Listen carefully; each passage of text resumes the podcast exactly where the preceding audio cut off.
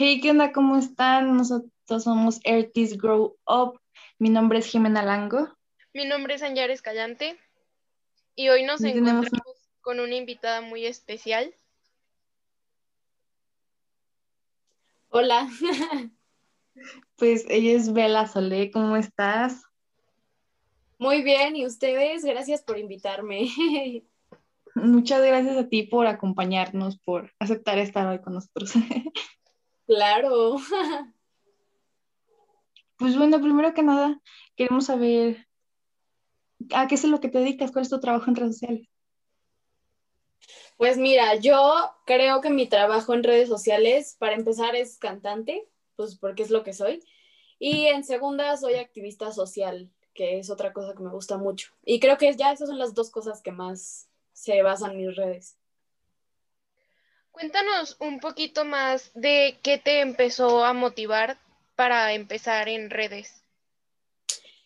Pues me empecé a dar cuenta de que realmente cuando tienes, o sea, cuando se te da la oportunidad de tener una voz, pues la tienes que aprovechar porque pues en estas épocas ya tenemos, casi todos ya tenemos la oportunidad de tener una voz. O sea, antes no se podía, antes estaba muy cañón que la gente te escuchara si querías decir algo. Entonces creo que hay que aprovecharlo y hay que utilizarlo para pues cosas buenas.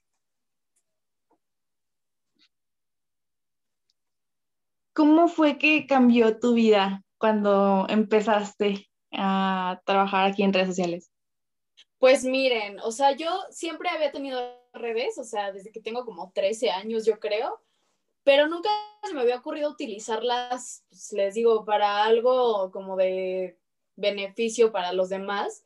Hasta hace como un año apenas empecé a decir, bueno, chance puedo utilizar mis redes para decir tal cosa o para enseñar mi música. Y cambió mucho mi vida porque las redes fueron lo que me dieron como ese empujón a hacer música. O sea, si no tuviera redes, a lo mejor ahorita todavía no, no tendría música porque pues nadie me hubiera como empujado a eso. Como activista, ¿qué mensaje buscas darle a tus seguidores? Pues creo que muchos, pero en específico creo que busco que entiendan las personas que, que todos somos iguales, porque ahorita creo que vivimos, o sea, creo que seguimos viviendo en un mundo en el que la gente cree que, que todos somos diferentes y que hay que tratarnos diferente y, y no, y creo, o sea, algo que me enoja mucho, bueno, no me enoja, pero como que me saca de onda, es que ahorita está de moda como, ay, apoyar a la comunidad, este, Black Lives Matter, no sé qué, todo eso, pero en realidad esas cosas de la gente, o sea, la homofobia, el racismo, nada más están escondidos, o sea, no es que ya no existan. Y creo que mucha gente al- ha, como creído que ya no existen y que ya todos estamos perfectos con todo eso y no, o sea, realmente no. ¿Cuál es tu motivación, por ejemplo, para escribir deshipnotizada? Me encanta. Eh, ¿qué te motivó a escribirla? ¿En qué te inspiraste? Pues algo que mucha gente no sabe de mí es que yo tengo una inspiración muy cañona en cuestión de feminismo. Tengo un icono que sido, o sea, ha sido un icono mío por mucho tiempo, que es la princesa Diana. Este, y pues deshipnotizada es como un, no, o sea, no como un himno, pero sí más o menos es como un himno feminista, o sea, es como un, me levanto, este, despierto de, de todo lo que me pudo haber pasado en esta relación o en esto o en esto que viví y ya simplemente me quiero conocer a mí misma y ser yo y, o sea, de eso se tratan la mayoría de mis canciones, creo, la verdad. Tú, este, ya nos comentaste que estás en el feminismo. ¿Tú cómo te describes a ti? ¿Cómo me describo? Pues creo que soy una mujer muy independiente. O sea, creo que me he vuelto muy, o sea, como muy independiente, muy poco manipulable. Este, antes yo caía mucho, por ejemplo, en, pues en estándares como de, bueno, de belleza todavía un poco, pero no sé, o sea, caía mucho como en, necesito comprar esto para ser feliz, necesito hacer esto para ser feliz, necesito encajar con esto. Y creo que eso ya se me ha ido, o sea, he ido formando mi propio criterio y ahorita ya soy una persona muy, pues muy yo y ya no soy tan fácil de manipular ni, ni soy como cualquier persona que puedas así como llegar y decirle, tienes que encajar en esto y lo voy a hacer, o sea, pues no. Creo que ahorita soy una persona muy independiente y, y pues siempre estoy como en constante cambio. ¿A qué edad te empezaste a dar cuenta que realmente el feminismo te representaba? Digo, porque cuando estamos chiquitas realmente no lo pensamos como mucho. Claro, pues la verdad, yo me considero feminista desde hace bien poquito, desde hace como dos años, yo creo. Apenas me enteré bien como qué onda con eso y como que sí me representaba. Este, creo que antes, pues pues no, nada más como que no, no me interesaba el tema. Este, sí llegué a tener muy malos ratos con hombres, la verdad. Y creo que sí, eso sí me ha enseñado mucho sobre como a, qué nos ha como inculcado el patriarcado a todas las mujeres y cosas que seguimos creyendo que tenemos que hacer las mujeres que de verdad no. Entonces, o sea, sí es un tema que yo creo que todas las mujeres deberían de ponerse a investigar, porque hay gente que lo tiene súper como satanizado y creen que las feministas nada más somos de que, ay, las mujeres somos más que todos y, no, o sea, realmente el feminismo tiene una historia muy cañona desde los años 1500, lo que quieras, o sea, el feminismo no es algo nuevo y hay gente que cree que, que es algo nuevo, así que apenas se acaba de inventar ayer y no, para nada, o sea, el feminismo es algo que existe hace muchísimo tiempo y tiene una historia muy cañona. ¿qué crees que es lo mejor que te ha pasado referente a, este tema del feminismo combinado con tu carrera?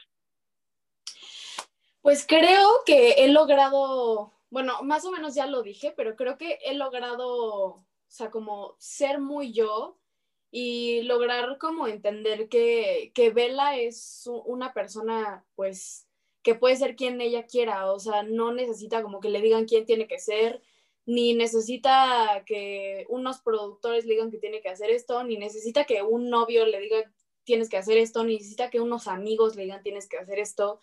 Entonces, ahorita, al, o sea, alrededor de mi carrera y de mi vida, hay pura gente que simplemente me apoya. O sea, no hay nadie que, que me diga que tengo que hacer algo o que tengo que ser alguien, solo hay gente que me apoya en el camino y que pues es como un equipo, no es como un yo te mando y tú me haces caso.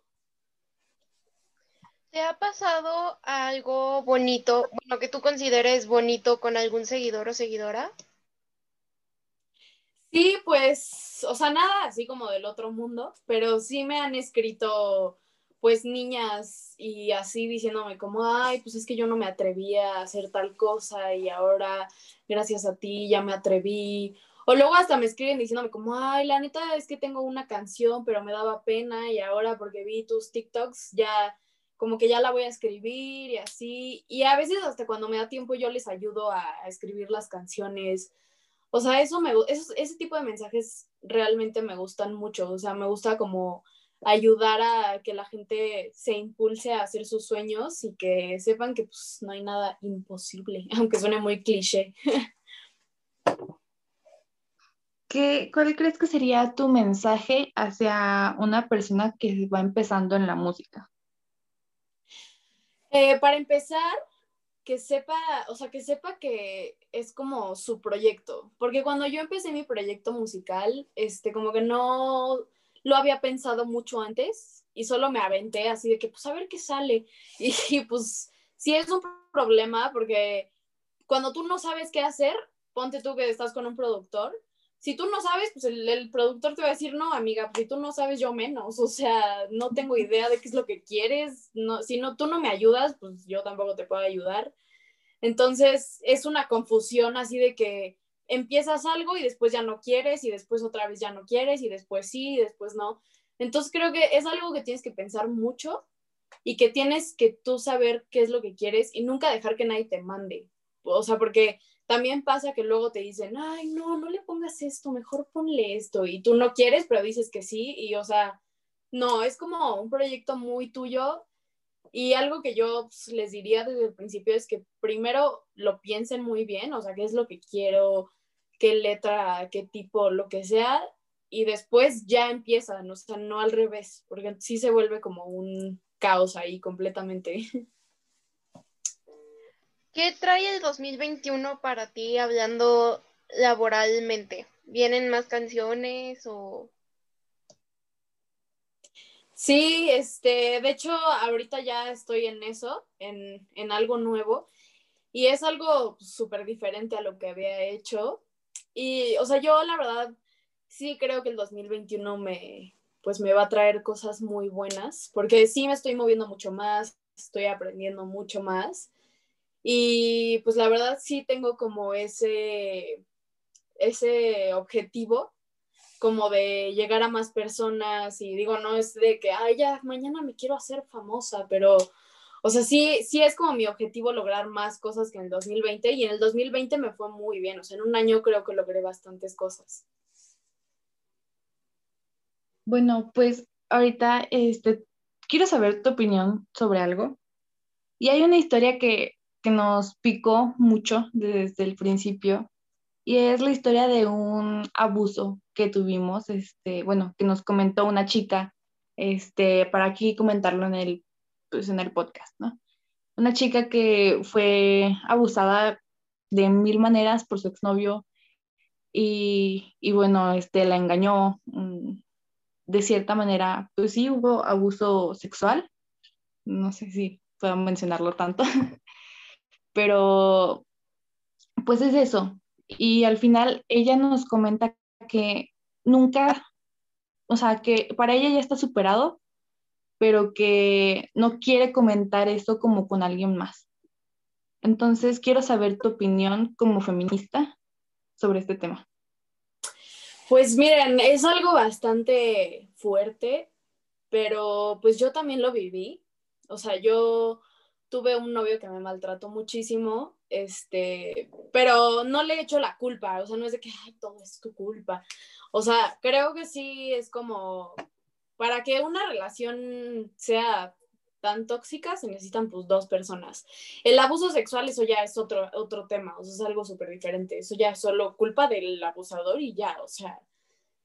Y creo que o sea, yo tampoco comento nunca eso, ni es algo como que haya querido así de que lo voy a hacer público, porque es difícil, o sea, es, son cosas difíciles y como que cuando te toca a ti, dices, no, ni lo voy a comentar porque me van a decir que soy una exagerada y me van a decir que estoy ya diciendo cosas que no y que nunca me pegó y hay algo que se llama gaslighting, no sé si lo conocen, pero el abuso psicológico también es abuso.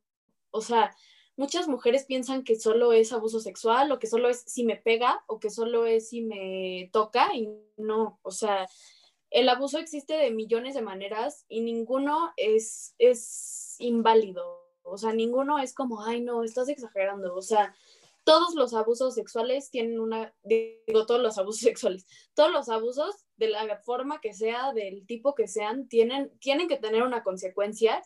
Y de eso se trata el feminismo, de, de la sororidad entre nosotras, que, que somos hermanas, o sea, no es tipo, cuando se puso de moda el subir esta publicación de que dime el nombre de tu acosador y lo dejo de seguir yo subí algo que decía como, ¿saben que Yo les doy un consejo, la verdad, como mujer. Si saben que no lo van a hacer, o sea, si tú, Aileen, sabes que te van a decir, este, tu mejor amigo abusó de mí y no te vas a atrever a dejar de seguir a tu mejor amigo, pues mejor no pongas esa publicación. Por eso, por eso es que yo digo que neta hay que, hay que leer y hay que estar como muy conscientes del feminismo porque no es un juego. O sea, de verdad muchas mujeres hemos pasado por, por todas esas situaciones y ya en el sentido de decir, no, no voy a dejar de seguir a mi mejor amigo porque es mi mejor amigo, ya estás invalidando a la víctima. O sea, ya, ya no estás cumpliendo con lo que con lo que tú pusiste de si estoy siguiendo a tu acusador, lo voy a dejar de seguir, no lo estás dejando de seguir. ¿Sabes? Entonces, o sea, es como esa situación en la que no no a fuerza tienes que ser súper feminista, o sea, puedes ser feminista al nivel que quieras, solo creo que la hipocresía y como el querer mostrar en redes sociales algo que no vas a hacer o algo que no vas a cumplir, creo que está muy mal porque de verdad no es un juego, o sea, es algo que de verdad muchas mujeres lo sufrimos y neta no es no es para jugar ni para como tomarle broma ni de exageración ni nada de eso, o sea, cada quien vive su proceso y como lo tenga que vivir. ¿Qué consejo eh, te gustaría darle a las personitas que están empezando o a componer sus canciones o en redes sociales? Pues una que, que las canciones neta vengan de tu corazón. O sea, no escribas lo que, no, es, no escribas como lo que sabes que le va a gustar a la gente, así de que, ay, me cogí a tu hermana. Bueno, no, no sé si puedo decir eso, pero o sea, escriban, escriban cosas que les salgan del corazón, o sea, cosas que neta estén pensando, algo que estén sintiendo. No escriban como, no escriban para los demás, no hagan música para los demás, hagan música para ustedes. Porque si, si ustedes hacen música para los demás, ahí ya tenemos un problema porque se nota cuando alguien no está disfrutando lo que hace. Y a mí ya me pasó, o sea, la primera canción que yo iba a escribir iba a ser para los demás, no para Vela. O sea, iba a ser como, ah, lo que le gusta a la gente. Y un día fui al estudio y dije, ¿qué estoy haciendo? O sea, esto no es lo que yo quiero y pues no, la neta no. Entonces, esa es la primera cosa que yo les diría, no escriban para los demás y nunca, nunca dejen de ser ustedes. O sea, si van a hacer cosas en redes sociales, no dejen de ser ustedes. O sea, no se muestren como no son aunque la gente los deje de seguir y aunque les digan cosas y así, esa es la onda de las redes. O sea, no podemos estar cayendo en tengo que ser así, tengo que ser así, tengo que decir esto, tengo que no decir esto. O sea, es como así ya no estás siendo tú y no estás sirviendo, no le estás sirviendo de nada como a la sociedad, porque estás otra vez, o sea, volvemos a lo mismo, estás volviendo a querer eh, encajar en algo que no, o sea, que para qué, si, si tú puedes tener una red social y puedes hablar de un tema que los demás no hablan y puedes tratar de, no de educar, porque nunca hay que tratar de, de cambiar a la gente, pero si puedes hablar de temas que la gente no habla y si puedes ser tú en las redes, ¿para qué vas a querer encajar en lo que todos están? O sea, ya, ya tenemos suficiente de eso, entonces creo que ya es como momento de tratar de, de utilizar las redes sociales para cambiar, porque podemos cambiar el mundo literal con las redes. Entonces, o sea, creo que ya es momento de despertar y de decir, güey, hay que utilizar las redes para algo bueno. Ahorita que hablas sobre escribir y eso, este, ¿alguna vez te ha pasado que has tenido algún tipo de bloqueo de no saber uno qué estás haciendo y qué es lo que vas a sacar? Sí, claro, millones de veces, millones de veces me pongo a escribir y digo, ay, es que ya no sé qué escribir. Entonces escribo cualquier tontería. O haz de cuenta, algo muy común cuando estás escribiendo una canción es que tienes esta idea como de que tiene que rimar, ¿saben? O sea, de que, ay, ¿qué rima con naranja? Pues, este, manzana, y entonces ahí vas y pones cualquier tontería que rime con naranja. Y, y, no, o sea, porque entonces ahí ya se vuelve como un estoy escribiendo por escribir, o sea, ya no es como, como por algo que me está saliendo del corazón. O sea, digo, sí puede rimar, pero, pero no, o sea, no tiene que rimar. Ese es un, un mito muy cañón, de que, todas las, de que todas las canciones tienen que rimar y tiene que, no, o sea, entonces, o sea, creo que cuando estás en un bloqueo, cuando estás escribiendo y te empiezas a bloquear, tienes que parar porque si te quedas ahí así de que no, es que lo tengo que acabar ahorita, se vuelve como un trabajo. O sea, se vuelve como una obligación y entonces ya lo dejas de disfrutar y entonces ya no es lo mismo. Y entonces, o sea, cuando ya algo que te gusta se empieza a volver como una obligación, ya, ya no lo vas a hacer de corazón y ya todo mal. Entonces, o sea, creo que sí hay que tomarse el tiempo y como el cuando esté inspirado o sea, bueno, digo, tampoco de que nunca hago nada, no más cuando me dan ganas, porque pues todo tiene un, o sea, todo implica un esfuerzo. Pero, o sea, creo que no es cosa de, pues les digo, de hacer como lo que le va a gustar a tal persona y tiene que rimar, o sea, no, hagan neta lo que les gusta a ustedes y ya. Muchas gracias eh, por aceptar este pequeño espacio. Eh, ya para finalizar, ¿nos podrías comentar tus redes sociales, porfa, para la gente que nos escucha? Sí, este, pues todas son muy sencillas, la, verdad. La verdad es que solo uso TikTok y, e Instagram, entonces las dos es Vela Solea, así como suena, sin ningún guion ni nada. Muchísimas gracias por acompañarnos. Este. A ustedes por invitarme. La verdad, yo también un podcast y neta, les quiero decir que no lo abandonen. Déjenlo. O sea, neta, continúen con esto porque esto va a ayudar a mucha gente. Así que yo las felicito. Muchísimas gracias, en serio, por acompañarnos. Muchas gracias. por